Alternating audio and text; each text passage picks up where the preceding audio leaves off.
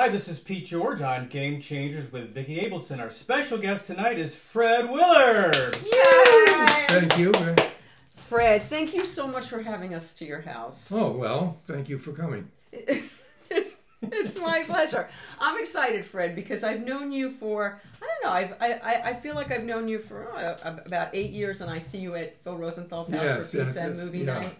He's always he's, he's, he's always got a very interesting crowd there. You It's never a- know who's going to be there. It's a very interesting Yes. crowd. Like, have you met people that you were excited to meet there? Uh, oh, sure, yeah, and and you know, um, um, people I used to work with, people Yes. who I admire. Yeah, he's uh, limitless. Who he everyone wants to come to his screenings. It did, and I Rosenthal Theater. That's right, and and I used to get to go every single Sunday, but he's too popular now. Now Oh, yeah. I'm lucky if I go once every two months. Yeah. I'm like on the low end of that list. Oh, yeah. You still going all the time? Uh, I get invited every, every so often. Yeah, It's fun. I usually see you there. I think we're on the same list. no, maybe. And uh and uh I've had I've met so many interesting. I met Russell Brand there. That was a wild. Oh dear. And Harry Connick Jr. Some like way out there. Oh. But Carl Reiner and I got to meet you. That was the best thing. Oh, and and um, as I told you then, Fernwood tonight, arguably, not arguably for me. Yeah, a couple of the writers I knew from the days of Fernwood tonight. And who's the famous uh, bass player, the uh, um, the young guy um, Who? The bass player. Myers? My, uh, uh, anyway, used to date Taylor Swift.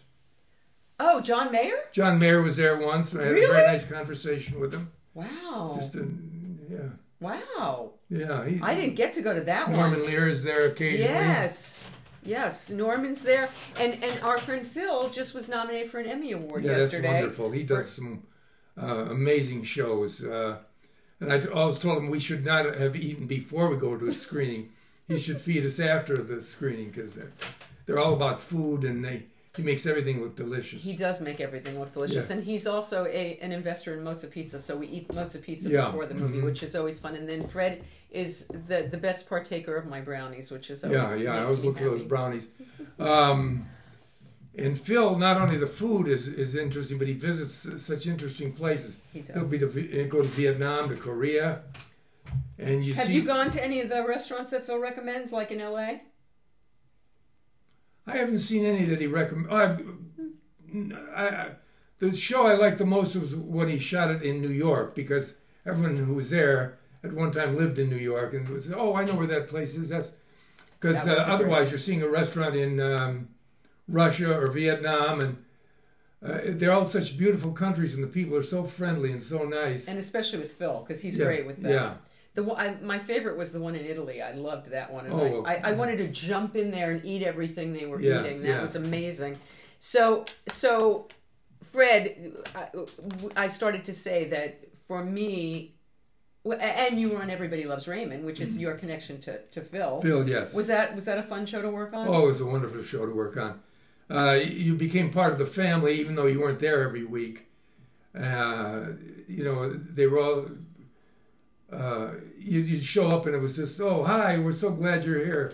Was So you didn't really feel like the new kid in school every week. that's really nice. It was really sad that Georgia left recently. Yes, yes.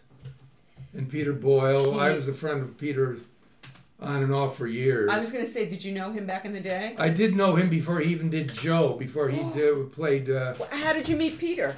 He, I don't know, I forget how, but he was at my daughter's uh, christening, Wow. and he was just, it was Peter Boyle, you know. I think we both um, had been uh, members of Second City in Chicago. I was going to ask if he was an improviser. yeah. Uh, So let's go to that. So, so your background is in improvisations. When we right before we went on the air, you were saying that when you were a kid, no, you didn't want to be an actor. What'd you want to be when you when you were a kid? I think I wanted to be a baseball player, or uh, that's what really interested me. Did you play in school? I played in school, I played in uh, high school, I played in college, I played in the Army one year, so that. Uh, and then I got to play on a celebrity uh, softball uh, team, which got it all out of my system. Finally, we played at Fenway Park in Boston. oh, come on. Yeah, we played. What position did you play? first base No, or right oh, so field. you're They good me- then.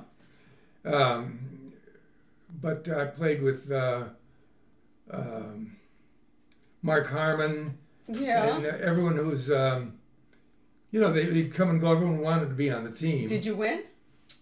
I forget, you know. Yeah. this- Was it fun? the guy who ran it was very intense on us winning, but the rest of us were just playing for fun. And Mark Harmon said something very interesting one day. He says, "You know, it's good when we lose when we're playing. You, you play in a city, you play against the local sports personalities or news Uh-huh. people, or uh, and so it's it's not good to always beat them. If you lose, there's, there's nothing wrong with that. That's a good But the guy who organized the team would, you know, you got to, he was he was competitive, huh? yeah. So, it, so did you get hits when you were doing that? Yeah, I was a big singles hitter. I remember the first time I was going to um, Dallas, Texas, to play in a tennis tournament, and they, I knew about it. It was called the Hollywood All Stars, and they all got on the same plane as me. And I said, God, I'd love to be in that uh, on the team. They said, Oh well, we'll think about you. And I, I don't know why. I think I had my glove with me, and I said, Well, keep me in mind. So. We played in the tennis tournament, and that night they, they called me and said, Fred, would you like to play? One of the guys has dropped out. I said, sure. So I went over, they gave me a jersey, and uh, first time up, I got a nice base hit. Not, I was never a home run hitter. Uh huh. So at the end of the game, the, uh, the guy who organized it said, come on, we're having a team photo. And I said, well, I'm not really a member of the team. He said, well, you are now. And I was so thrilled. It was like, it was like the, Cleveland Indians that Oh, said I could drafted you. Yeah. So I got to play in a lot of games and met a lot of sports celebrities. That's really fun. Who's who, do you have a sports hero? Well, yeah, that I never met. One was Ted Williams, of course, when I was a kid. Mm-hmm. Uh, um, Were you always a Dodger? Were, were you a Dodger fan or no, I was a Cleveland Indians Of fan because I was born and raised in Cleveland. But now, a Dodger fan? well, you can't help but be, yeah, Yeah. sure. Uh, but still, I still root for the Cleveland Indians. Mm-hmm. And the All Star game this year was in Cleveland. And we have Pete George back there, who's also a Cleveland. Yeah. Come out, come here and say Pete's got a big gig coming up this week that he's got to tell everybody about.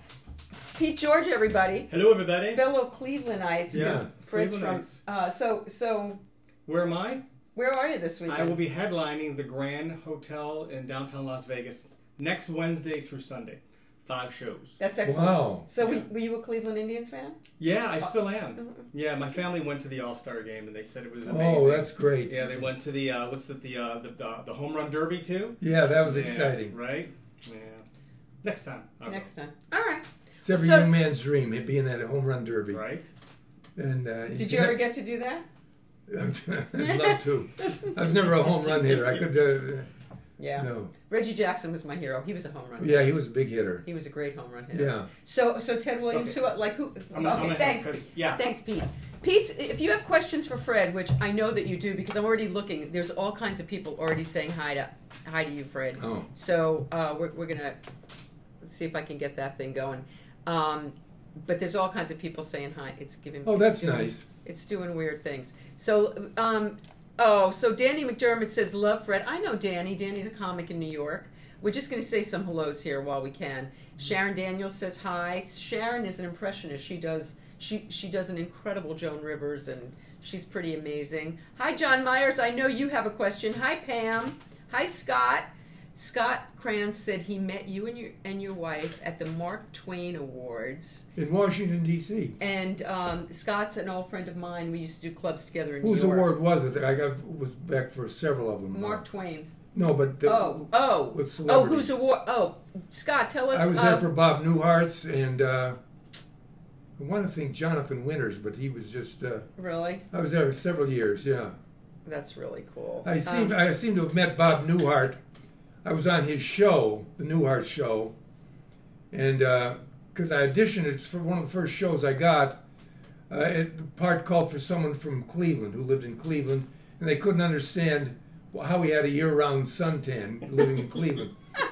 So I said, "Damn it, I should get this part. I'm from Cleveland." Uh, and I auditioned and uh, got the part. And for some reason, Bob Newhart, he's a wonderful Oh. gentleman, and um, he I got to know him, and he first he invited me when he uh, got the Mark Twain Award to fly to Washington, and uh, they put us up in the hotel. I remember the Smothers Brothers were there. Aw, And for the whole weekend, he'd take us out for drinks and wouldn't let us pay for a thing. aw. And he kept saying, "Thank you so much for coming and doing this."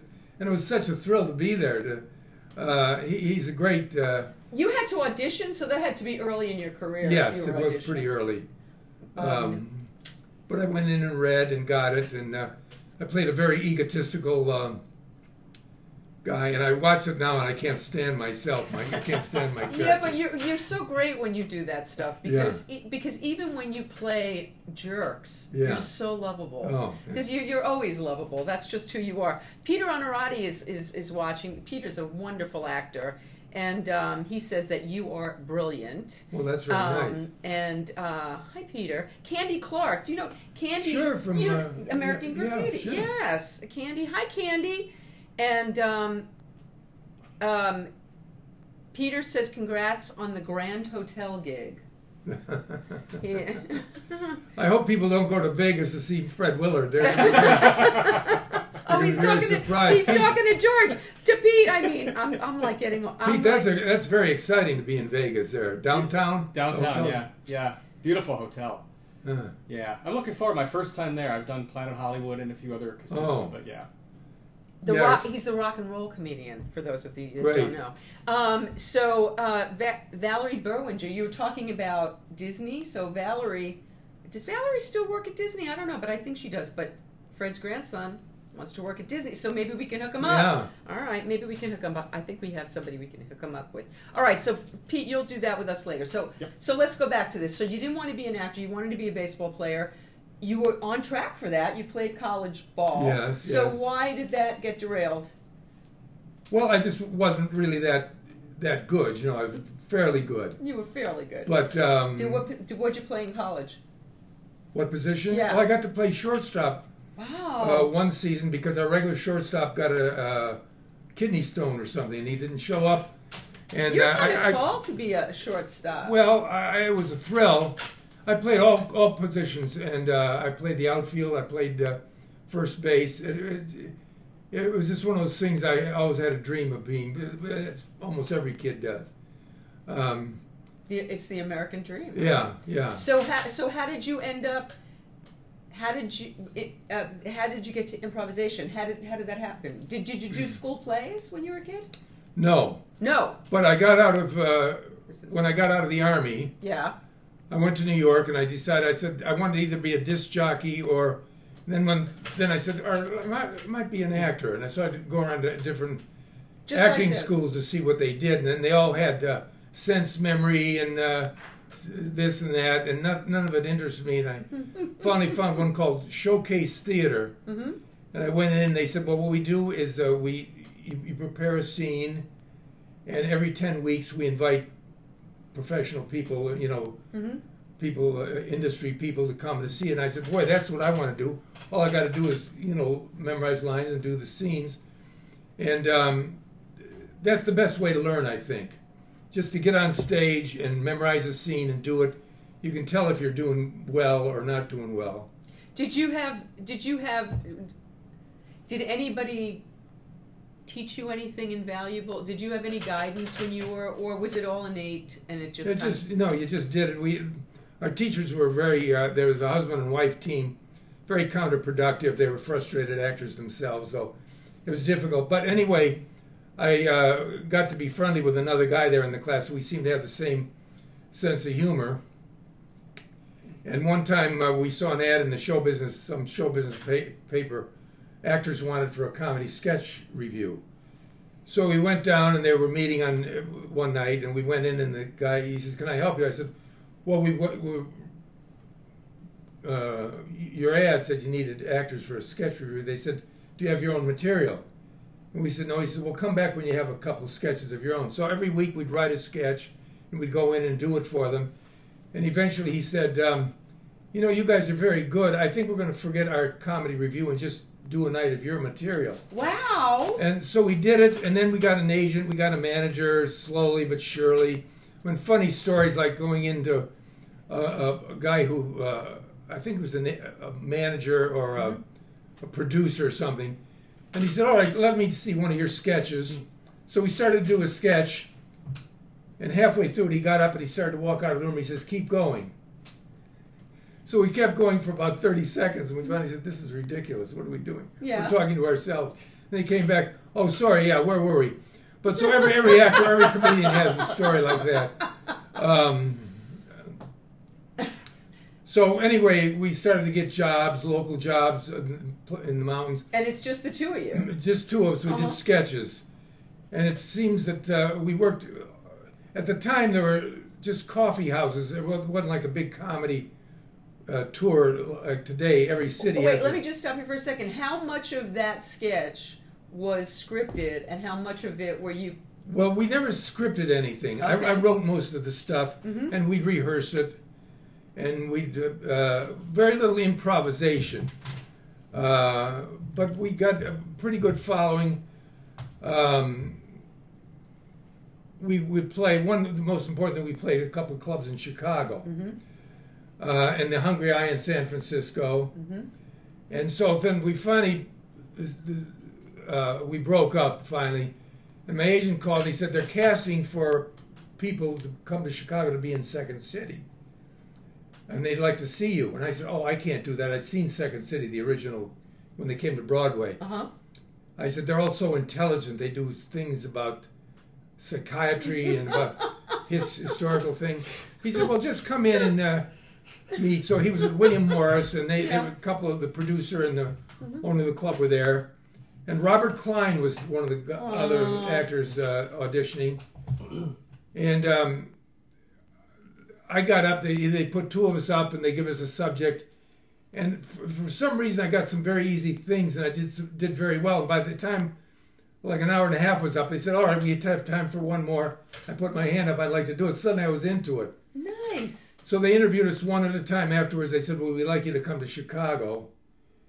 And of course, I had other irons in the fire. I said, "Well, I don't know. I'm working on this and I'm working on that." Like, what are the things that were so exciting? Well, I was working with another comic to do uh, um, an act, and but, but to, just to pick up from New York and go to Chicago Yeah. for six months. They wanted you to, Wow. and they said, "Well, we'll uh, keep a place open for you for about a week, but then we have to know." I said, "Oh, okay." So I got back to where I was living, and I called a friend of mine who owned a bookstore in Chicago, who I thought very highly of. She was very bright. She still uh, there's a bookstore in Chicago called Barbara's Bookstore. Her name she was the Barbara. She was the barber. And I called her and I said, "Is Second City still hip?" And she, said, "Oh yeah, it's very hot." So begrudgingly, I called. I said, "Okay, I'll come to Chicago." So I went with Robert Klein. We had a whole new company. Did you? Was David Steinberg in your company? David too? had been, but he Uh-huh. was in London with the. They moved the whole company to, Oh to wow. London. Uh huh. So we got there and we were uh, open up and we did our first show was uh, old Second City material, which I loved. So bright, it was so bright. then the company, the, the London company came back and David joined our group, Uh huh. and so uh, it was David Steinberg, Robert Klein, myself. Uh, another actor, and two wonderful women. Mm-hmm. And uh, at the end of six months, they asked me if I wanted to say another six, and I said, "Oh, geez." But now I was into it. Mm-hmm. So I well, at the time we were getting, I think, one hundred and fifty dollars a week, and that was pretty good. And were you guys writing sketches as well? yes, then we were ske- doing yeah, writing yeah. stuff, to, Mhm. so it was our own material in the uh, show. Um, So were you writing with like Robert and, and David and? Well, what we would do, we would do an improv Mhm. in the show, and if it seemed to go well, then we'd, uh, we'd work on it a little. And uh, to this day, when I go to Second City and I see their their sketches, I can't believe some of them came from improvisations. It all seems so much sharper and wonderful. We so anyway, I stayed another six months, and I asked our director. I said, "Should I have asked for more money?" And he said, "No." I said, "Okay, that's all I want to know." so um, that's how I got started. Um, then I came back to L.A. and. Um, How did Ace Trucking Company start? well, right after that, Second City, uh, someone called me and said, "Look, we're opening up a. I'm starting a sketch group, and we're going to get up at the bitter end." Oh God. And I said, "Well, I just came from Second City, and I still have some sketch ideas. That might be fun." So we get up after the regular show hmm and work on it. And we were, did very well. There were some very funny guys, and uh, In those days, at the bitter end, Woody Allen was doing stand up and I never Right. saw him, but I seem to remember Neil Diamond getting up wow. uh, doing a show, and um, we did very well, and Uh-huh. the manager, the manager Dave, who managed Dave Frye, Mhm. who was very hot at the time, Mhm. came down. He wanted to sign us, and then someone from the Tonight Show saw us, and we didn't even have a name then. And said, "Well, we got to have a name. What do we?" Well, Laugh In was popular. Though that is, why don't you call yourself Laugh Out? Well, that didn't strike us too. And they, people came up with dumb names. And one of the guys in our group was doing an improv, he was a man on the street interview. Mhm. He says, I work for the Ace Trucking Company in Brooklyn. We thought that was so funny that in every city there'd be an Ace typewriter company, an Ace. So we call ourselves the Ace Trucking Company. That's a crazy name, but Yeah. it's, but it totally worked for you guys. Yeah. So we started getting jobs. Our first job was on the Tonight Show, and then we did the. Well, Mer- what was that? What was? Uh, how was Johnny with you? How how was it to be? Well, uh, one guy in our group was you probably remember the most memorable group was Raymond J. Johnson. You doesn't have to call me Ray. Right. You can call me Jay. And for some reason, um, Johnny imitated that a lot. oh yeah, they uh, the band leader. Um, Sk- Skitch Henderson. No. Not Skitch uh, Hen- oh oh. Oh my God! After him. Oh my. Doc? Doc, Doc Severinsen. Severinsen. Right. just took a loving to, to his name was Billy Saluga, our Mm-hmm. actor. So I think that's why. And Johnny Carson loved us, and he'd repeat some of our catchphrases. Mm-hmm. So we did about ninety Tonight shows. I remember one time we did two in one week because we were on with Mama Cass when she sat in for Johnny Carson. We also did it with Johnny, so twice in one week. Wow. And they would make, uh, we would do a rehearsal, and they would build props for us. Uh, we did something about a couple of uh, gang members coming into a shoe store to just buy shoes. They built a shoe store uh, set for us. So then we'd go out on the road and do it. We didn't have a set, but still, the audience had seen us on the Tonight Show, and uh, Right. so we did very well. But eventually, we had a very heavy set guy, George Terry, Mm-hmm. and he was. I mean, we. I made uh, all of them made me laugh. We would have so much fun, and he got a, role in the Marty Scorsese movie, Oh wow. and then he he had he had an accident in one of the movies where he was supposed to be geared up to a harness, and someone was supposed to shoot him. They were supposed to pull, pull him back. Mhm. And what happened? There was a lot of slack left in the harness, and he went back and he got a very bad head injury. Oh. And he was never the, quite the same after that. Hmm.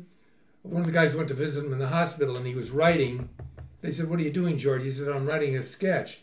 And what he was doing is just copying something out of Time magazine. Oh. Then he became very difficult to work with, so we had to get a replacement. And then the lead of the group uh, got involved in writing um, a movie. I forget what it was. Uh, It was all sketches, and that was very pop- popular. Like like a Putney Swope kind of thing. yes, uh, I'll think of it when the show is over. but so we started Of uh, course.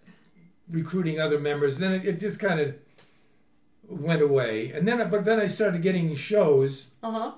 I did Laverne and Shirley, and uh, with with Lynn Stu- was was Lynn there when you were working on Lynn Stewart? Was she on when you were there? no, Did you know? Cin- well, but I, uh, but uh, uh, David Lander and Michael McKean were on, Mm. and I'd known them because they had been in part of a comedy group called the um, uh, Credibility Gap. And when we went to do like twelve dates in Chicago and Indianapolis, I'd seen their act, and I said, "Would you guys like to work with us? There's just two of us left." So we combined our shows. oh wow. And I was such a fan. They had such bright material. So I knew them. Mm-hmm. And then I did. Uh, So how, how did you segue from doing the Ace Trucking Company now to doing TV? How did that happen? I mean, you well, you were doing that on Johnny Carson, but how did you get to? well, people would just uh, call, and people just got to know me. And then I did a, sh- a pilot for a show, and I'm only jumping ahead a little. That's okay. It was called Space Force, Okay. and I and it was pilot. It was a takeoff on Star Trek, or you know. And, And I did it. The pilot didn't go. I thought I was going to be a, a, a sitcom star. Um, and then, so jump forward to about a year ago. Trump's people started with the Space Force. We're going to have a Space Force. Right. And then someone from, from CNN remembered, Googled it, and saw that I'd been in a pilot called Space Force, and they had footage of it. And I didn't think anything of it. And then I got a call from Jimmy Kimmel's people. Would you come on? There was more talk about Space Force. So I came on and they recreated the outfit and uh, I did an interview and this is Fred Willard and, and I pretended I was still pushing yes to do a show called Space Force. Uh, And, that's then- been a running bit for you. it hasn't has been. And then Yeah. they uh, every couple of weeks they would call me. They still do to That's come so on and wonderful. do a sketch. So that's why I mentioned Space Force as a forgotten show. But then, um, Well, that came back to serve you. yeah, You never know what something can turn Yeah. into. But then to flash backward, I got a call uh, from Norman Lear's people. They were doing a show called Fernwood Tonight. Okay, we have to talk about this Yeah. because when I met Norman and I said my favorite show of yours is from, and no one ever says, everyone says All in the Family, Yeah, right? sure. But not for me. For me, it was Fernwood Tonight. So, okay, so he calls you, they call you in. And they said, We're doing a, uh, we need someone that's going to be Martin Mull. I thought they wanted me to be the host. Right. And I had done a sketch at Second City uh, where I was the host of a, of a, an amateur night. Mhm.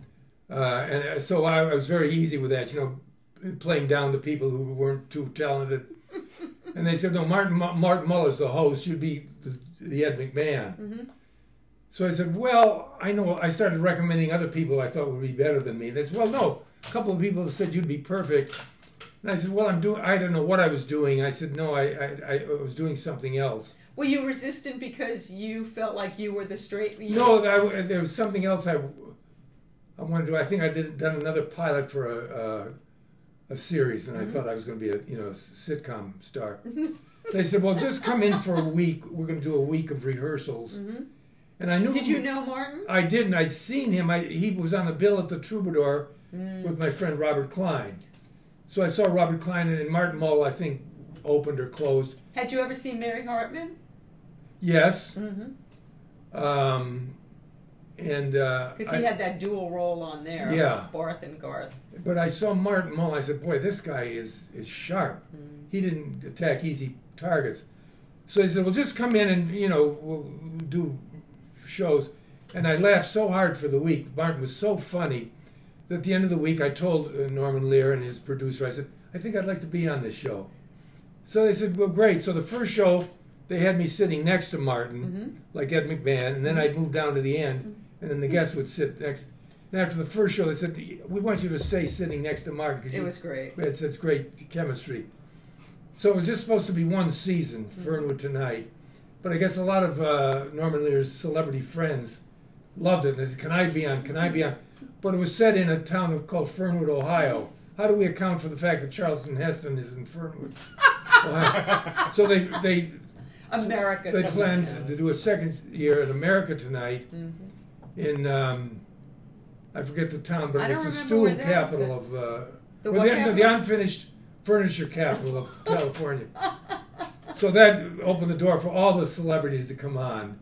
They'd been passing through, and it was uh, we had so much fun the second season.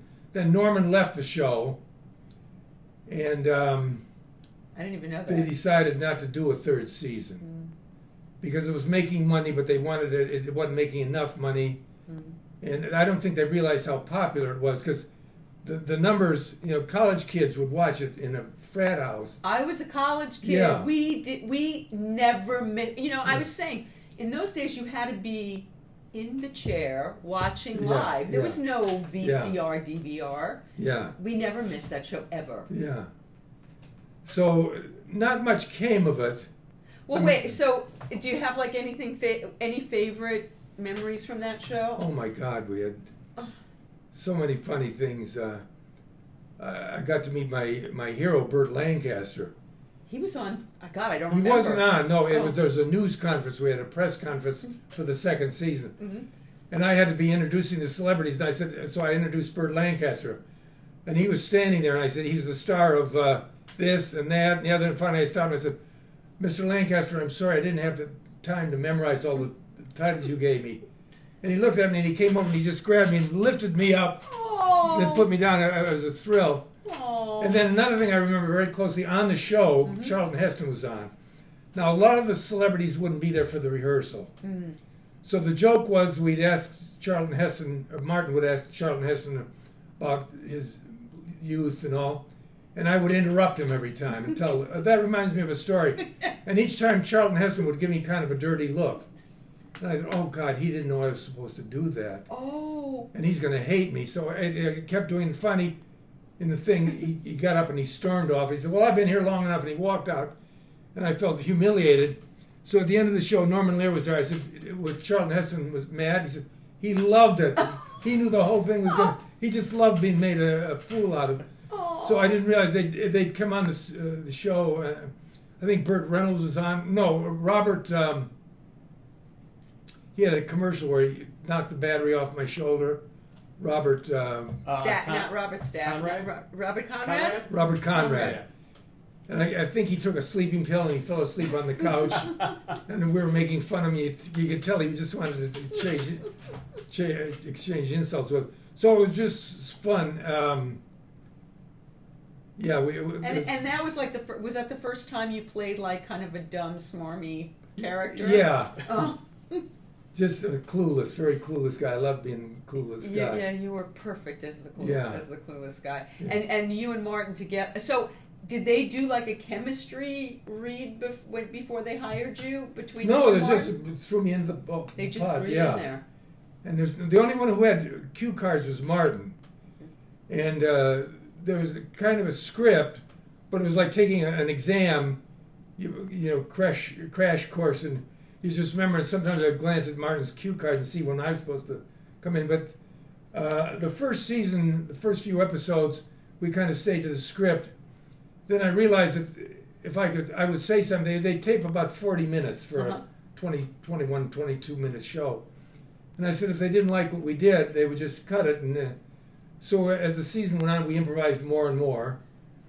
And one, Did you and Martin have that chemistry right from the? yeah, right away. Yeah. I, I, I just loved his comedy. I, I knew I felt secure working with him. I knew you could never top him or throw him. Uh, and I, I might, uh, You could be at your highest game, and he wouldn't be threatened by it. He could No. go with it. and you would think he didn't even know what you, where you're going. I, I, I did some joke that had something to do with the old commercial. But, oh, I could have had a V8.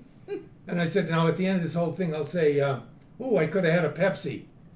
And he, he was hardly paying any attention. to it. So we did the whole bit. And at the end, he came right in with a clue. He knew, knew right where to do it. Uh, so it was, it was great fun.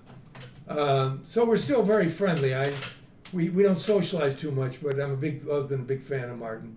yeah. And um, Did you ever work with him again after that? Yes, we did. A, he did a show called History of White People in America, and I was on that. We did a movie called I think it was called Lots of Luck. Um, we played friends, co-workers. Um, yeah. So Yeah. Nice. yeah. Okay, so after Fernwood tonight, I, I your IMDb is so I, I can't even scroll that long. So what happened? Where did you go after Fernwood tonight? What happened for you? I, I'm, I'm gonna have to go to your IMDb because Yeah. we, we need your IMDb. I think that one of the first things might have been um, Laverne and Shirley. Okay, and was that? Oh, those- I know. A couple of years after uh, Fernwood Tonight, I know. Um, Mhm. oh, I did a show called uh, Sirota's Court. right? Yeah, oh, I remember that. It ran. It was just twelve episodes, and then the um, producer left, and um, so it folded. It was very funny, though. I played a, a, a very cheap uh, defense attorney. It wasn't improvised, but I just had a great time doing it. And then, Can, can you st- do you stick to the script if they want you to stick? Oh, to the script? absolutely. Yeah, yeah. yeah. In fact, a lot of times I've done things since then that say, you know, if you just feel free to improvise, and I feel strange because I've memorized the script and the Right. script seemed fine to me. And I've never gone in and thought, oh, this is awful. Let me improvise. hmm So then you're under pressure. Uh, and if you're not that funny, they say, well, our script was better than that. But um, then one day I was at home and the phone rang and I answered it and it says, Fred, this is George Schlatter. I said, oh my God, because I knew him laughing. Right. I said, oh, Mr. Schlatter, how are you? He says, you know, I'm doing this show called Real People. Mhm. And we're going to talk to these people who are kind of, uh, uh, kind of off the beaten path. And he says, and I saw you on uh, Fernwood tonight where you talked just one-on-one to all these uh, strange people. and he said, you never played down to them? I said, no, no, you got to talk to them, you know. He said, I'd like you to be on the show. And I said, oh, God, well, great. So we went in, and um, the first season was just six episodes. Mhm. And I went and I did uh, went out to do stories, and then we it was a wonderful gig. Uh, we come in I think Wednesday, and rehearse for half a day, Mhm. and then Thursday we'd shoot the show, and that was all we we'd done. Nice. And then I just didn't want to do it the next season for some reason. Again, I was I don't know what I wanted to do. So I left for a couple of seasons. And then uh, there was a story I read about a baseball player who only had one arm. He played one year in the major leagues Wow. during the war. And I read a story about him. He lived in a small town in Pennsylvania. And I called George Schlatter. I said, George, I'd like to come back and do one episode Wow. about this guy. His name was Pete Gray. Mhm. Oh, come on in, Fred. Yeah. and uh, so it turned out the guy, they contacted the guy, Mhm. and he was an old curmudgeon, you know. He said, Well, I don't want to be interviewed. And besides, they're doing a movie of the week about me. And, uh, and I, so I was very disappointed. And George says, Why did you come back and do like just a few episodes? So I came back, I did 11 episodes that year. And had a great time. So finally, I was on, on board with it. hmm And then it was funny. Little, I wasn't on the inside of the real people. What was going on? Sarah Purcell was. hmm She, I loved her. She was wonderful. And Skip Stevenson and Bill Rafferty and Byron Allen was just starting out. And uh, so I had an attorney. I didn't have an agent. She went in to negotiate. So I said, "Well, I'll do an, I'll do a full season because the money was pretty good." hmm So she called. She said, "Well, here they want this, they want that." I said, "That's fine. That's fine. That's fine. They, you'll do so many cutaways, so many trips." Uh, and she said, "And he wants you for three more seasons." Wow. And I said, "Well, no, I just work a year at a time. Just let's just make it just one year, and then at the end of the year." She says, "Well, he wants three seasons." And I said, "Well, what am I supposed to do? Make a decision?" She says, "No, he withdrew his offer." I said, "Really?" She said, "That's the quickest I ever saw a nego- negotiation go south."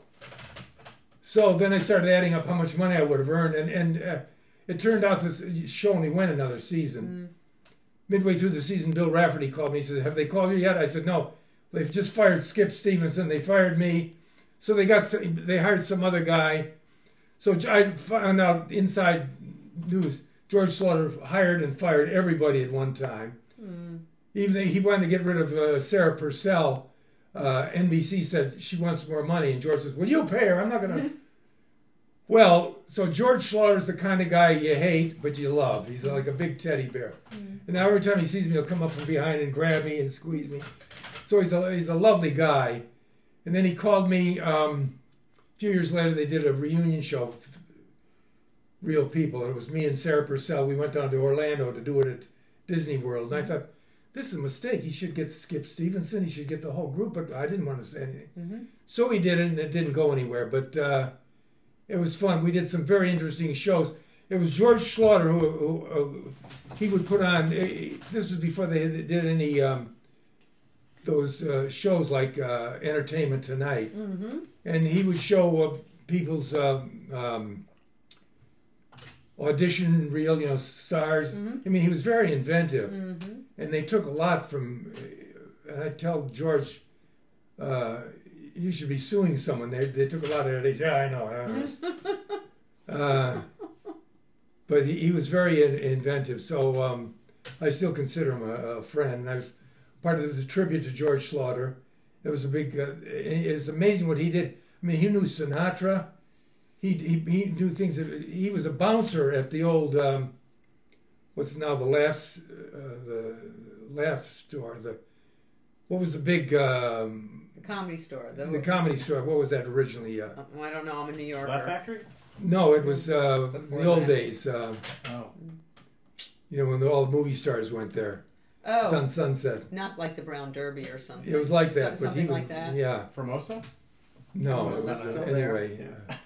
I'll think of it when the show's over. Yeah, that's what happens with it. So, so, so TV was your thing. How did you segue from TV to movies? I forget what the first thing I did. Uh, It was before Christopher Guest. it was before Christopher Guest. I know I got called All right, to do uh, Apple Pie, the third American Wedding. Oh, really? I don't know if that was my first. I think the first movie I did was uh, Teen Mo- Teenage Mother. It was Okay. a little independent film. Yeah. One of the, one time I was on Jay Leno as a guest, and they they found the film and showed scenes from the film. I played a baseball coach. Well, it's funny auditioning for you know you, in New York. You go around to audition for movies, and one time there was an ad in, in one of the show business papers, all types needed. So I went in. I went in the guy's office, and he looked at me. He says, "I don't think we have anything for you." I said, "Oh, but you said all types needed." I said, "This is going to be a very tough business." So did so. Was uh, it sounds like you were always really confident? Were you confident? It sounds like you were confident. Well, not confident. I don't think I, I, I was dedicated, but I didn't have anything to fall back on. Um, so you had to make it work because most people, yeah, I just I just assumed uh, something would come up. Um, But the fact that you would you didn't want to sign a long term contract, you kind of No, knew, yeah, you, I- I- knew you were going to work. I, yeah, I had my options, and uh, at the time, everyone was starring in a movie, and uh, you know there was. Uh, What was the dream when you started? What what, what was your dream? Was it to, to be a, a sitcom star? Was that your dream? a sitcom or movies or Mhm. something, and then they did uh, what's the Dan Aykroyd and John Belushi Blues Brothers and something like that. Uh, what was the first thing they did? Um, the college um, Animal House. Animal House, yeah. And um, then there was another one that Martin Mull and I were considered for. And then instead they went with John Belushi and Da- Dan Aykroyd. I didn't find out about that till years later because they were very hot at the time. Uh. and then it turned out that they were a lot of problems on the set. And I, I said, bet. oh, Yeah, sorry to hear that. I bet that. But I got your- I became friendly with uh, John Belushi. And the way I became friendly with him, I knew him from uh, Second City mm -hmm. and I'd become friendly with him. And I watched the first year of uh, Saturday Night Live, mm -hmm. and I loved it. Mm -hmm. I said, God, this is wonderful. And I was sitting in the improv one night, and John Belushi walked in. This was they were just taking their first break, Mhm. and I jumped up. I went over and John, I love your show. I said, Come on, I got to introduce you around because nobody knew who he was. I got to tell everyone. And he seemed a little, you know, come on, this is John Belushi. We got to watch the show. Saturday Night Live. Saturday Night Live. So we were at some um, uh, industry event, and my wife said, Lorne Michaels and the, the were all sitting on the table. She said, "Go over and say hello to them. You love their show." I said, "I don't want to go over. And, go over, go over and say." So I went over and hi, I'm Fred Willard. I love your show. Blah blah blah. A few weeks later, I got a call. Got an offer to host Saturday Night Live. It turns out Muhammad Ali was supposed to host, but he something happened. He didn't do it. And I have a feeling it has something to do with John Belushi, because I got on, I got to, to the show. Uh-huh. And John didn't show up the first day or two. He was like that. About the third day, they, no one knew who John Belushi was. One day, or where he was. Right. There was a phone call. I said, John wants to talk to you. I said, oh. I said, hi, John. What? He was some place in the village where you do one of the sweat, uh, Swedish massage places, and then they whip you. he said, I want to make sure they're treating you well there. So I said, I bet he's pushed. You got to get Fred Willard on because he remembered that. So, um, Did he uh, show up for rehearsal? oh, he finally showed up. Yeah, was and he so was, was wonderful, of course. that was that uh, was that a great experience doing Saturday Night Live? it was wonderful, and it was so scary that you weren't scared. Really? I mean, you were standing backstage just before the about to, we did the rehearsal, right. and you know I thought I should be very nervous here. It's going on across the whole country, but it was, it was, it was you're so nervous. That just forget about it. You're playing for this audience. So I went out and did it. How was your monologue? Did you have a good monologue? I think I did a, a an Elvis Presley impersonation or something, I have to and go I back did and some find I did that. some jokes, Uh-huh. and um, I don't know if it worked or not. Is it on YouTube? I'm sure it is. I have to find that. I think it was 78 or 79. hmm And I did uh, a sketch with um, Laraine Newman, I love, And, I Laraine, uh, love Laraine. and I was in the middle of some other sketch. And all of a sudden, someone, someone pulling my sleeve. I looked around, it was Chevy Chase. He wasn't on the show anymore, but he was just screwing around with me. You know, Aw. hey, Fred, how are you? Nice to see you. oh, Chevy, I'm in the middle of a sketch here. Oh, he did it in the middle of the show. right in Oh, the middle of the show. It was live. We're going out live. Mhm. And then I did a sketch that most people remember. It was uh, the the Scotch tape store.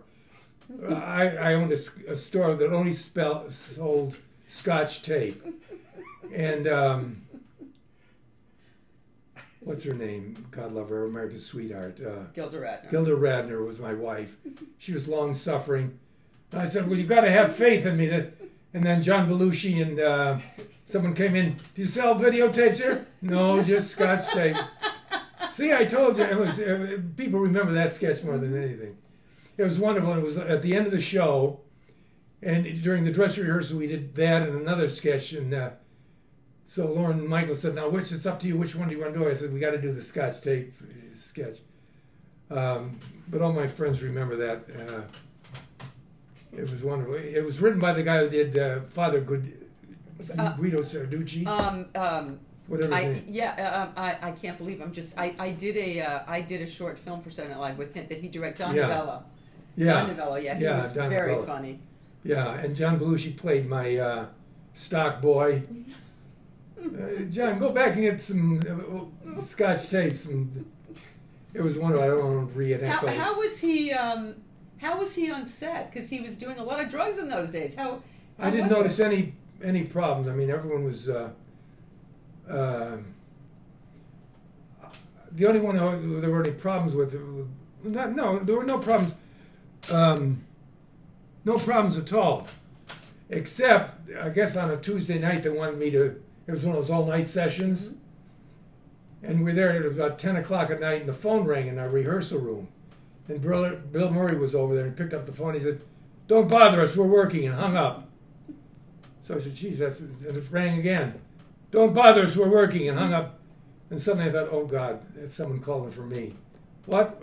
Oh, Fred, it's your wife. My wife said, I, I said, I'm Fred's wife. God damn it, I want to talk to him. So, so what's going on? We're, we're, we're writing. She says, well, um, again, I'm blanking, the star of Rocky Horror Show.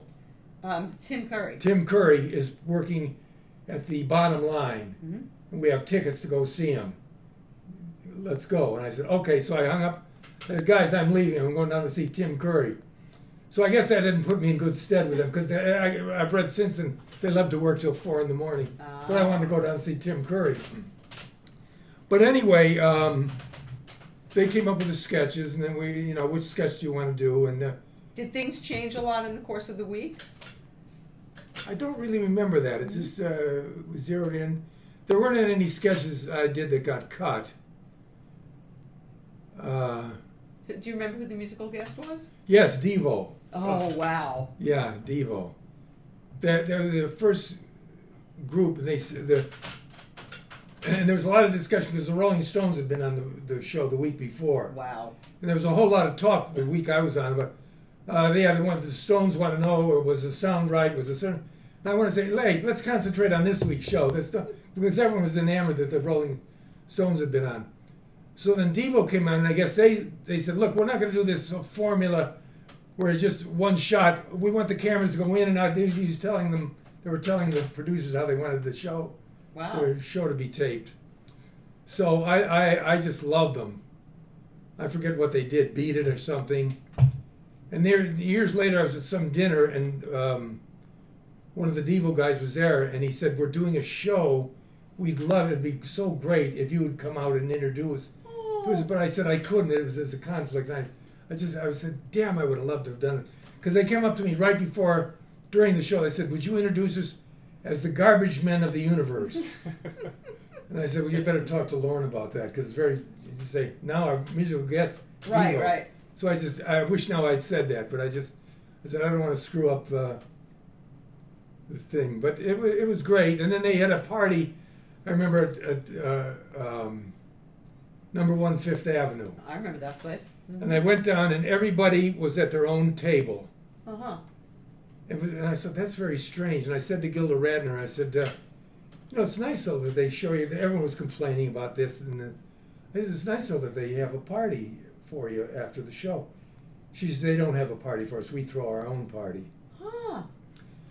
So Gilda said, "Come on over and sit with us." So we sat with him, and Bill Murray came over and apologized. He said to my wife, "You know, your husband here was terrific. I'm sorry about that mix-up." With. So everyone, and then Devo came in, and they they claimed that the, no one would serve them. They sat on their chairs, in the yoga position. They said they, they ordered food and they were told the kitchen was closed. I don't know if the owners knew who they were. So it was a very interesting night. I bet. But everyone, all the actors chipped in. You know, Gilda and Dan Aykroyd Wow. and uh, uh, not Chevy, he wasn't with the show anymore, but John, and throw through their own after show party. I wonder. I, I don't think that's the case anymore. I think Probably not. I think they started throwing them parties. Oh, yeah, yeah. As, as the money started. this was to- only about the fourth season of Yeah, yeah. Wow. So okay, so after that, so so you're doing tonight shows, you're doing this, you're doing guest spots on sitcoms. What what what's happening around that? Oh, here, let, let's see.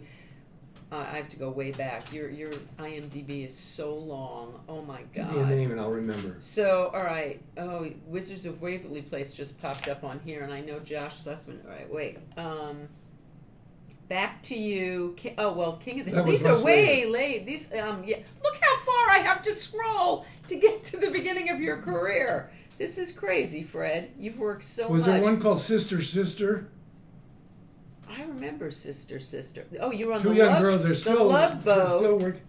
The Love Boat. I did a couple of Love Boats. One Yeah. with Joe Namath. Did you really? Yes, we Oh. played buddies on the show, and I was, of course, a huge fan. Joe Namath. Yeah, yeah. And we we we worked in the the morning, and it was ready to go to lunch. There was a knock on my dressing room door, and I opened. It was Joe Namath. He said, "Fred, you want to go to lunch?" And I said, "Sure." and I said, "What the hell am I going to talk to Joe Namath about?" So, but he was a fan of Fernwood, I guess, and so so we walked over, and I didn't know what to say to him. And I asked him. I said, uh, "Joe, uh, do you work out with weights?" That's because I. He said, "Well, I did, you know, but he says I, I went up to jump for a, a football and I pulled a muscle arm, so he quit it. It tightens you up, and that's the only inside information I remember was from Joe Namath. But it was it was just great. Oh, then another thing I said, uh, you know, Joe, I thought we were going out on a ship because love that's what Yeah. we saw. He says, I thought so too. I thought we were going on a ship, but it wasn't. I was surprised we did it down at uh, Fo- no, not Fox, at Paramount. Hmm, that's disappointing. Yeah.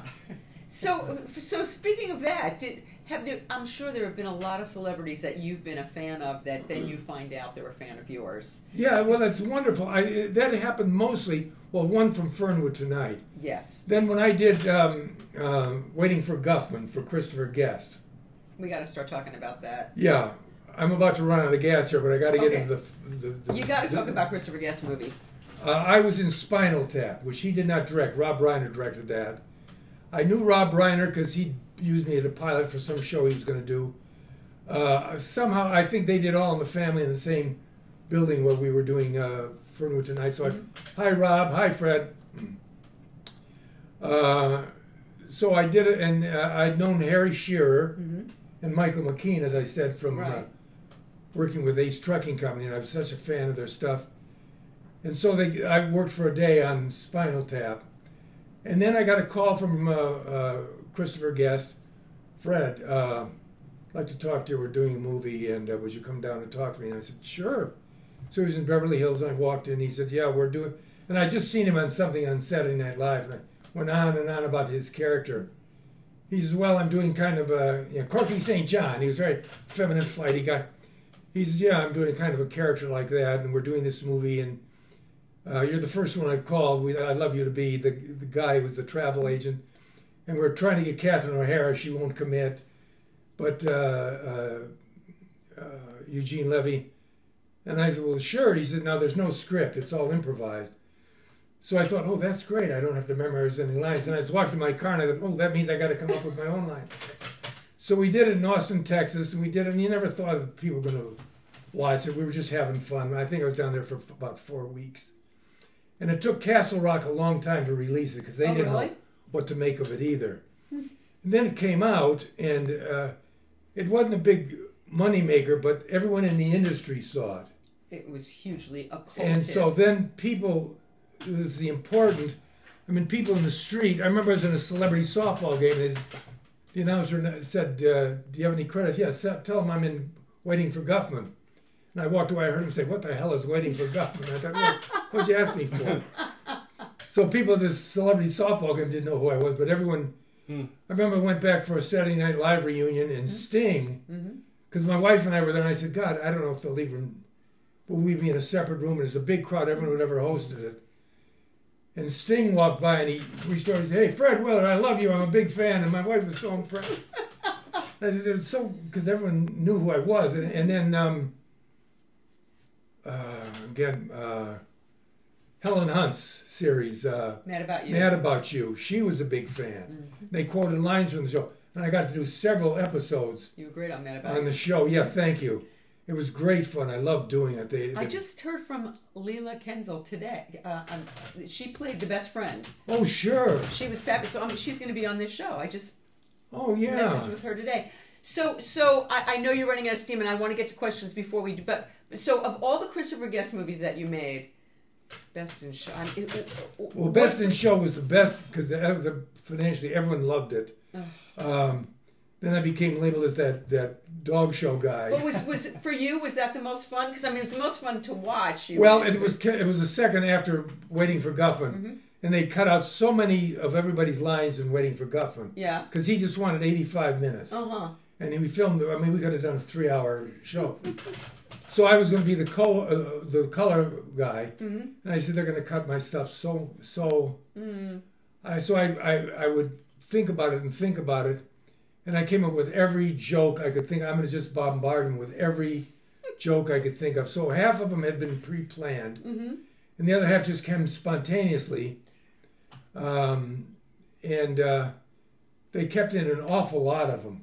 In fact, after about the third time I watched the movie, I said they had just enough of me. I was just getting tired of my. Uh, well, I don't think anybody else came close to getting No, tired so that of you. did, did- so uh, then after that, a lot of people would ask me to come on and uh, judge a, a dog show or something. I said, well, it's it's going to be different because I was playing a, a clueless character there, and if I come on as Fred Willard, so I did a few. One one was one of those personal appearances at a man's house in Phoenix, Arizona. What? It was a birthday party Yeah.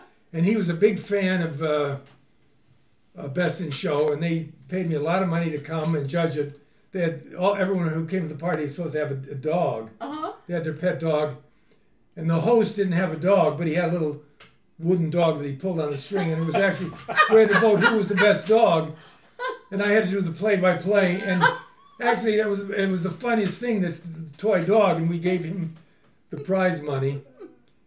And I was doing a show someplace else, and I, how to get from I think from Vegas to Phoenix, and I said, we'll, we'll hire a plane. And you wouldn't, you'd be surprised how much they wanted to hire a little two-seat plane to fly. I forget what how we got there, but we, we made it in time. But um, we didn't get Beyonce money, but we got it was very it was a thrill. And someone once told me, I think my PR guy said, you don't want to do these because the the host is going to be excited to see, and then he's going to start saying, how much am I paying for this? so I, I try to limit that if someone said flying into surprise the host, so I didn't want to do that. But the one time I, I It couldn't help but doing that, yeah. So and then one time they wanted me to come out to do the uh, Rose Bowl parade and go by and comment on the Rose Bowl floats. And I said, well, okay. He said, yeah, we want you out here at 5.30 in the morning. And I said, you know, I don't think I want to do that. I'll sit back. I don't think I'd do a good job anyway. So that's the last time I did that. Well, I- I'm sure like everybody would like you to come to their party. Yeah. Pete, do we have questions? Yeah. Uh, what's been your favorite TV gig? Laverne and Shirley, I played a um, a sharpie who came on. It was probably I forget when year. uh, I think it was the first season of Laverne and Shirley. I played a really sharp, slick guy. Like uh, if you remember Steve Cochran from the movies, Steve, Co- I don't. that black hair. He, he- he's, he's a very sleazy guy. Uh huh. And I came on. I, I uh, won a date, uh, Laverne and Shirley. Me and my buddy who came in from Arizona, and it, the, and uh, Shirley hated me because I had a ring. I keep tapping on the table. It was very smoothie, and I we took Laverne and Shirley for a date. Uh, we wanted to go to the bowling alley, Mhm. and it turns out what we were two crooks who wanted to dynamite the, the restroom into the bank. Mhm. And there was a joke. I said to my cohort, I said one time we, we pretended we were romantically uh, uh, attracted to Laverne, uh, Laverne Shirley. But I said to my uh, co-mate, I said, "It's time to go to the bathroom." And he said, "What? It's time to go to the bathroom." So he went in the bathroom, and uh, suddenly he came out, and there's a big explosion, exploding the door, and David Lander said, "Boy, he really had to go." well, all week the, the producer said we can't use that line at that time. You know, no, got to come up with something. So every day they come up with a different line. And that's the line they use though in the show. Really? Why he really had to go. and uh, we, so, uh, but I was, I had a pistol and I, uh, I pulled it out. So that was my favorite. I look at that, I say, God, I wasn't dyeing my hair. My hair, hair was, I can't believe it was that dark. Uh, very, um, I, am surprised I didn't get calls to do leading man roles. And, uh, uh, but that's, I, every once in a while I get that out and, and watch it. Other How about Roseanne? How was it to work oh, with Roseanne? Oh, Roseanne, that was something. Um, Martin Mull was was played her boss, mm-hmm. and he was uh, gay, supposed to be gay. And Roseanne and her husband uh, at the time, I think that I don't know, forget Tom Arnold. Tom Arnold. They were big fans of Fernwood. So I met Roseanne at one time. She said, "I would love to have you on our show." I said, "Oh, I'd love to be on the show." I said, "I have a wonderful idea. Since Bo- Martin is your boss, and he was kind of like my boss on Fernwood, why don't I play his boss?" Oh yeah, well think about that. So I got a call from one of the producers. They said they didn't want to call you direct. They want you to know if you would come on and be uh, Martin's love interest, the gay love interest. I said, you know, that's kind of awkward. Uh, this was before this. Today, of course, I'm going to jump at that. But uh, you know, being Martin's. Okay, so they called me about two weeks later. We have a further update. They want you two to get married and adopt a child. And I said, you know, I can't resist that. So we were the first. I can't resist. We, we were the first gay marriage on TV. We beat uh, Friends, I think, by about a week or two. Really? Yeah. So we had a, a, gay marriage. It was an unforgettable scene. One of the favorite scenes we were in. It was Roseanne's idea of what a gay, a tasteful gay wedding should be. if you ever watched, they, they she had Judy Garland impersonators, uh, Liza Minnelli impersonators, and. Um, I, I tried to play my character as straight as I could. I didn't want to be a caricature. Right. But Martin and I, and we, we had to walk down the aisle, dun, dun, dun, dun, and you could hear someone, two people laugh. It was my wife and one of her friends had flown in from Texas. and everyone else in the audience thought this was wonderful. We were very gay falling. But there was a scene where we were supposed to, it was, um, get the, the, the deaf comic, um, and double talk comic. Um, we can Google all this and when I'm all right uh, after the show. uh, the deaf comic. Why can't I? He's well. I, I, didn't. He wasn't deaf, but he everything was a. Um, he mixed up his phrases. Oh, uh, Louis. Um, you're close. Louis. It wasn't Louis Nye. It no. was. Uh, I know who you're talking. Oh, yeah. Norm Crosby. Norm Crosby. he was the minister, and he said, "Fred, would you kind of give me a signal when it's my turn to talk because I can't hear." And in the script, it called for him to say, I now pronounce you man and wife, and we're supposed to kiss. I said, What am I going to do? I'm not going to kiss Martin Mull. I went through agonies. I mean, today, this day, I, I just, at the last minute, I said, You don't have to kiss, just kind of go into embrace. I said, Oh, thank God. And so uh, the line is cut to John Goodman. He says, Well, they're going at it. And Roseanne said, They're not going at it. They're two men are in love. It was a wonderful episode. And then the, the, the one who caught the, the, the bouquet turned around and turned to be Milton Berle in drag. it was a star-studded show. Yeah. And uh, I followed Milton Berle to his dressing room during rehearsal because I had his book of jokes. Mm-hmm. I said, Milton, would you sign my book? Which he did. Um, was he fun? No, he started to give the director directions. What you want to do, and when I turn around, you got to do this and do that. And do but no one said anything. It was Milton Berle. Right. Um, but they cut out all that out. He just he turns around. And he's mm, I caught the flowers. but uh, and that goes full circle because you ended up on Modern Family, and you're the father of a gay. Uh, on, on Modern Family, aren't you the the the father of? Um, Ty Burrell. Yeah. No, he's not. Oh, he's not gay, right? No, you're the father no, of wait, the straight one. Wait. No, you're yeah. thinking of. Um, Where are you the father of a gay person? What am I thinking of? Ray Romano. Everybody loves Raymond. Uh, Chris Elliott was my son. he wasn't gay, but he, He was completely He was, crazy. he was completely nuts. We did one scene. We rehearsed where he came out. He, he- we did our lines. We did our lines. Of the night of the show, we're taping, and he comes out. He put on a wig. He's wearing a wig, and he's wearing a kids' pajamas. And I could do everything I could do to get through the scene. And when they called the cut, I said, "Chris, how dare you come out without telling me?" he was so much fun. I was such a fan of his. Um, So, what what were some of your favorite sets? Oh wait, I'm going to stop asking questions. Let- Let's get to because I feel bad. People Okay. out there. and have by the way, a, a longtime friend in Ohio, Linda Gardner, said, "Oh my God, I wrote Fred a fan letter in the '70s, and he wrote me back. Love him." That's Aw. nice. Well, I try to answer. I, I'm not flooded with fan mail, you know. Where I have to answer. so if someone writes me. Um, I wrote. Someone wrote me once a letter. Uh, and the guy said, um, "You know, I suffer from depression. This is very sad." And he said, "I had a. I feel sad even talking about it. Anyway, it was so sad. He said I had a meltdown in front of my daughter recently, and that's not good. Mm. And I said I can't just send him a photo. I wrote him back. I said if it makes you feel better, almost everyone in my business suffers from depression. But take care of your daughter because you know. And I think he wrote me a thank you note back. But it's so touching, and I sent him a.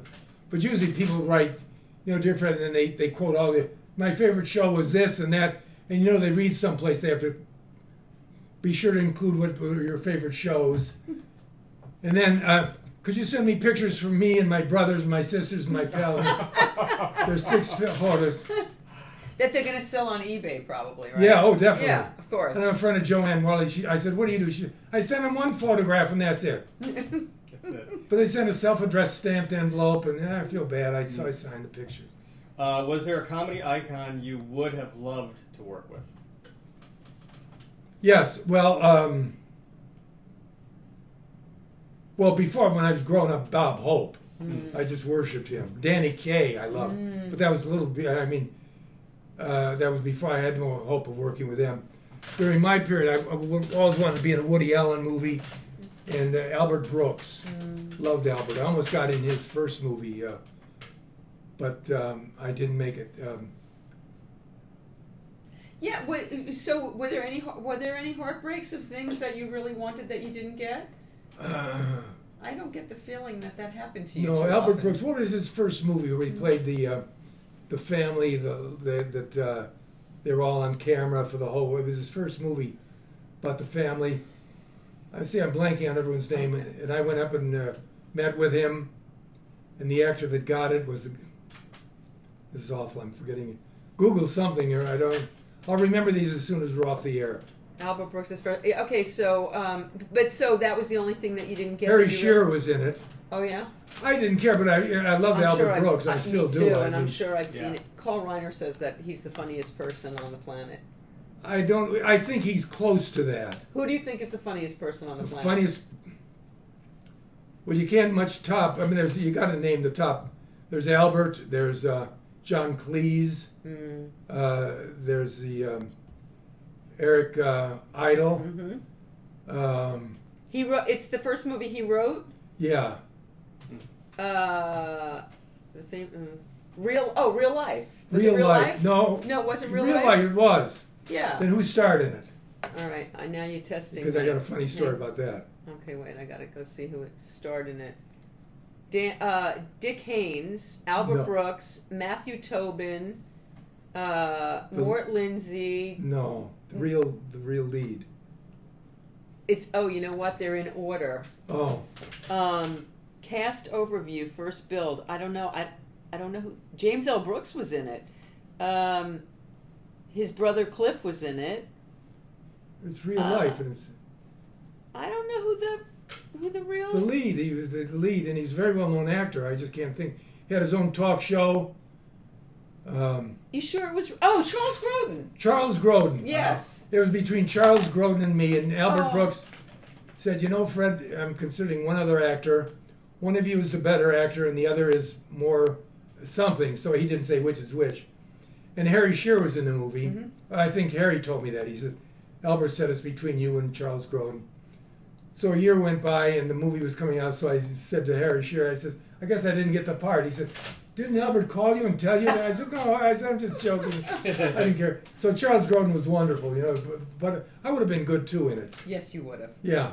Um, we got more questions, Pete? Yeah, somebody just popped up after you said it. It's Charles Grodin. Yeah. It's always nice when people.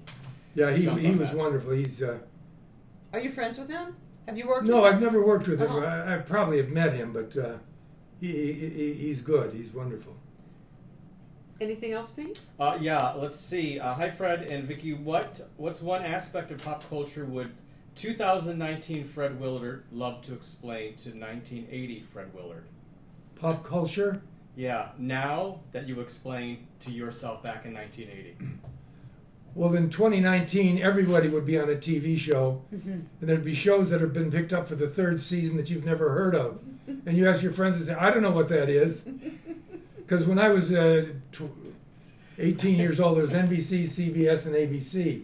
And then Fox came along, and um, you know, you do a show, and 80 million people saw it. And now, if, if 2,000 people see it, it's a hit. Yeah. So you you did like a s- I, I, you were on Easy to Assemble, um, Illeana Douglas's. Yes. How, how was that experience? There were a lot of celebrity, a lot of you on that. Amazing cast. She, I, I met her socially. Mm-hmm. Then she asked me to come out to. She did it out at IKEA. Right. I was always a little puzzled as to what it was, and I, I was uh, supposed to be the, the one who created IKEA, and have a Swedish accent. I said, "Boy, how am I going to pull this off?" And I walked into IKEA, and the first one I met was the uh, the greeter, who was Swedish. He said, "Yes, you're going to see. Yes, we're doing it down." up." So I listened to him talk for a minute, and I went up and I said, "I just talked to the greeter, like at Walmart." So I did it, and um, I didn't try to make a caricature of it, Uh huh. and I pulled it off pretty well. You and pulled I, it off really well. I went to the premiere. Yeah. At that party. That was really. And I think I met her through uh, another mutual friend, Wayne Fetterman, who's become Mhm. a friend of mine. I like to hope that he's a friend, and, and Illeana is a friend. She's uh, very interesting. Uh, and I got to go to um, again. Okay, I thought I was doing great. The guy who hosts uh, Oh, here we go. the movie, the movie night, and his, his his grandfather was a huge producer. Um, he introduces the movies on TCM, Uh, oh, Turner Classic Mo- Yeah. Movies. Um, Illeana does that too. Yes. Um, I don't remember who it. Oh, Give me a name. Big producer back in yeah. the Oh, um, um, I, I, I was very I, I know, I know exactly. not who- Hemingway. Uh, I know, I know exactly who you're talking about. Not Mayer. Um, Someone no, Tony is his name. no. No, uh, not the grandfather, the son. Um, all right, I w- w- Someone another. was watching who- all right, wait. Turner wait. Classic Movies. He's wonderful. He's uh, yeah, I can't. I, I know who you're thank talking God. about. That's another thing that I wish I'd known. It's scary but uh, helpful. Google. right, right. I resisted it a long time, but now it's amazing. I'll hear a about a song. I'll say, "Oh, what is that song?" You Google. Not only they tell you who wrote it, who sang it, you can watch it being done. It's Yeah. amazing, isn't it? And then commercials pop up Yeah. talking about that song. Like, how did you know that? Yeah. So, was it uh, Martin Mull was grew up in Ohio, right? Yes, Yeah. in a suburb. Um, Uh, North Ridgeville, yes, no, no, really. and then Devo was from Ohio, Akron. that's right. Yeah. Um, no, I'm not. get- I'm, Robert Osborne. That's not who. I'm, that's not who you're talking. Yeah, it's the same. Oh. The one who replaced him. Yeah, but I'm not finding out who. I it did is. several shows for Robert Osborne in in uh, Athens, Georgia. Oh, really? You know, he, for some reason he took a liking to me, and he had me come on. And uh, once uh, I went down there for a week, he he hosted the movies for the first two nights. Then he had to leave, and I got to host the last three nights. Nice. So he was a wonderful man, very nice. Then he got, took ill and passed away, but he was a very charming man. How was doing um, WALL-E and being a part of something that was so such a phenomenon? WALL-E, they called me. And they said we we're doing this movie called WALL-E. We'd like you to play the guy who uh, owns all the businesses in the world. he said we'd like you to come up to our uh, headquarters in Oakland. hmm Like they were trying to sell me on the part. we want to court Fred to do it. Uh, I said, "Oh, my grandson is such a fan of Pixar. Bring your grandson. Bring your whole family." So we went up and they they they told me about the movie. To make a long story short, I went up to, to film my part. hmm I didn't know anything else. They wouldn't tell me anything about the movie. Then they called me up a week later to do a couple other scenes because they said you can't tell anybody you're doing this movie, and you can't tell anybody the plot until like a week before it opens. So it, it was a wonderful movie for uh, kids. It, it subliminally they love the characters, but subliminally it shows them you got to preserve our planet, and uh, just that the green uh, thing was coming in. Everybody got to be green. hmm So it puts it in kids' minds. You don't throw your Coke cans on the uh, street. Did you have some information for me? Ben Mankiewicz. Ben Mankiewicz. Oh. He's, he's he's moderating the Q and A panel for the Shawshank 25th anniversary for the actors. Oh, Okay, so Pete was in Shawshank Redemption. T- tell Fred. What's, Yeah, so I'm I've been invited to be on a Q and A panel, but not with Ben, with someone else, I guess. But that's Yeah. that's what I'm going to Ohio for next he's month. wonderful because I watch. I'm a big fan of silent films, Yeah, and then I always wait to hear first his introduction, then his after talk about. You know, this film was done in 1929. The leading man was an alcoholic. Mm-hmm. He's got all the info, Right. inside information. It's wonderful. Then Illeana has done it too. so- Yes, Illeana does it a lot. You have any more questions? uh, I do as soon as I get back to them. So I, I know one. Did, did we handle the guy's question who wanted to know? What, I guess that the answer was The one that um, you thought was asking you up. No, you thought he was asking me out. I didn't think he was. You no. Uh, let me see. If you could name one moment that blossoms into your thoughts, what stands out among all the rest? Read the rest of what he said because it's very nice. Not discrediting any others, but it is interesting with all that you have done, and we all thank you for. If A moment- anything really stands out, A moment in my life, or Yes. just in yeah, that really like stands out. I, I think he means professionally, like a moment that was really. oh boy, that's. Uh, You had a lot of moments. Well, I remember I got a, a an award for the when the comedy when they did the comedy awards. Mm. I got best American actor Comedy Award. American yeah. Comedy Awards. That was they don't, told me ahead of time that you, we want you to come. Uh, we're giving you the award. So just about when they're announcing, it, I turned to my wife. My wife, I said, "Did I win this or not?" and I wanted to get sparkling sprayed in my eyes that look like an old. And then, um, And I- getting nominated for all those Emmys has to be pretty. Thrilling. yeah, that was. Uh, And you won one. I won one. I won one for daytime uh, daytime Emmy. Yeah. That was a surprise. I was there and I said, I'm not gonna never. I did um, the bold. Bold and the, the Beautiful, Beautiful. wow. Which I made a mistake the first day I pulled into CBS. I said to the guard, I said, I'm here for Bad and the Beautiful. and I think he thought I was being a wise guy. I, I guess I was confused with Clint Eastwood. He said, You mean the Bold and the Beautiful? I said, Yeah, that's what I mean. I was very nervous, you know, the first day. Yeah.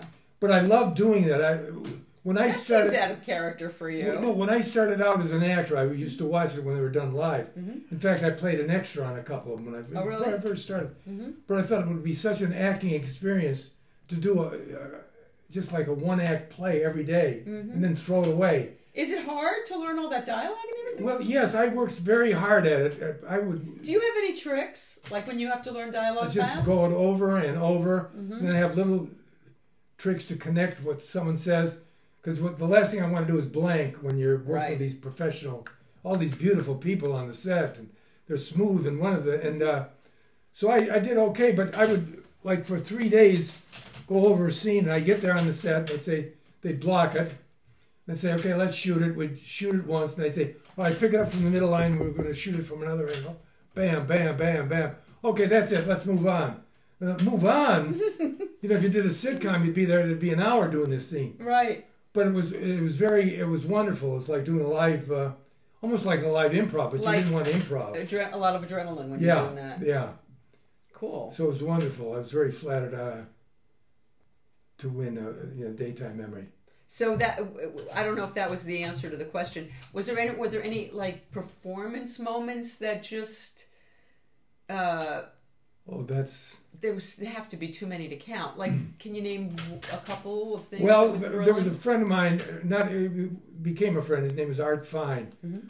who every year at Elvis's birthday, he would put on a show where people come and sing an Elvis show, an Elvis song. And I found out about this, and he was doing it at, like at the um, Palace Theater on Vine Street or something. And I called him. I said I would love to do. I'm doing a play called Elvis and Juliet, where I play an Elvis impersonator. He said, "Well, you know, we're, we're having professional singers." He's. I said, "Well, I'd really love to." And he said, "Let me check with my band leader." So he he called me back about 20 minutes later. I talked to my band leader. He says, "Absolutely, we want Fred Willard." He says, "One song." I said, "That's plenty for me." He says, "No cheeseburger jokes." No. I said, "No, no. I'm gonna do this serious, and I'm gonna do an early Elvis song."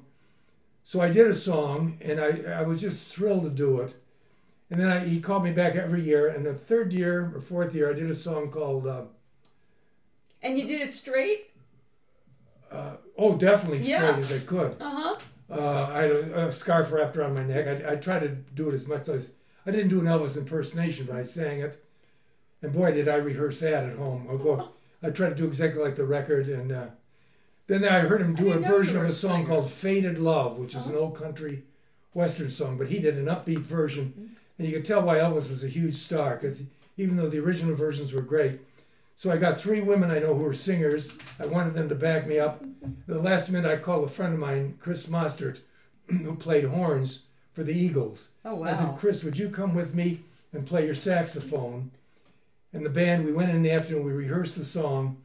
And I did this song where I sang it three or four times and I got down on my knees and I ended up like a James Brown. You know, I walked off with a towel around my neck and then I threw the towel off and ran back and grabbed the microphone. I think that was the outstanding of my life. I love that. Uh, and, Was and it filmed? it, I don't. I don't think it was, and I. I have photos of it. and I said, um, I would love to see it, but uh, and I did it another year, but I uh, didn't have the girls come and back me up. But uh, that was fun because I was a huge Elvis Fe- Presley fan. All right, one more question, Pete, and then we're going to let Fred go eat. Yeah. Um, what was it like hanging with Mama Cass? Well, I didn't hang with her, but a funny story. When I was with Ace Trucking Company, she was with. I th- I first met her in Toronto, Canada, where I think she was a member of the group called the Mugwumps. Hmm. And she kind of she was kind of heavy set, you know. And there was a fella in our group, George Terry, who was very overweight. We played a lot, a lot of that, and we ran into each other on the street. She was there, and we were walking someplace, and she got very attracted to George. And then when she was with the mamas and the papas, I guess she called George. And we says George, and George says, "Hey, come on." He says, "Come on, you gotta you gotta do one for the group." I don't know whatever happened to it. So we we hung out. I remember in Toronto, hanging out with her and uh, Doheny or Doherty. They were the, with the mugwumps, and I was uh, with an earlier partner where we did comedy sketches, and they would sing a song. We were at someone's apartment, then we'd do one of our sketches back and forth. So this is for, before the mamas and the papas. So then I ran ran into um, Mama Cass's daughter, and she said, "I understand you knew my mom." I said, "Yes, I did."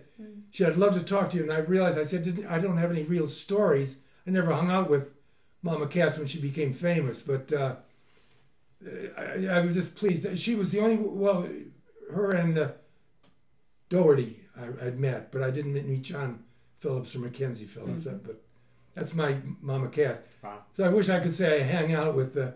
But there was probably marijuana involved, not on my part. I didn't smoke. I was very straight. And uh, And and so that was never an issue for you. Substances, alcohol, no. none of that. I remember uh, who was the band leader for, for Tonight Show. Uh, Doc Severinsen. Doc Severinsen.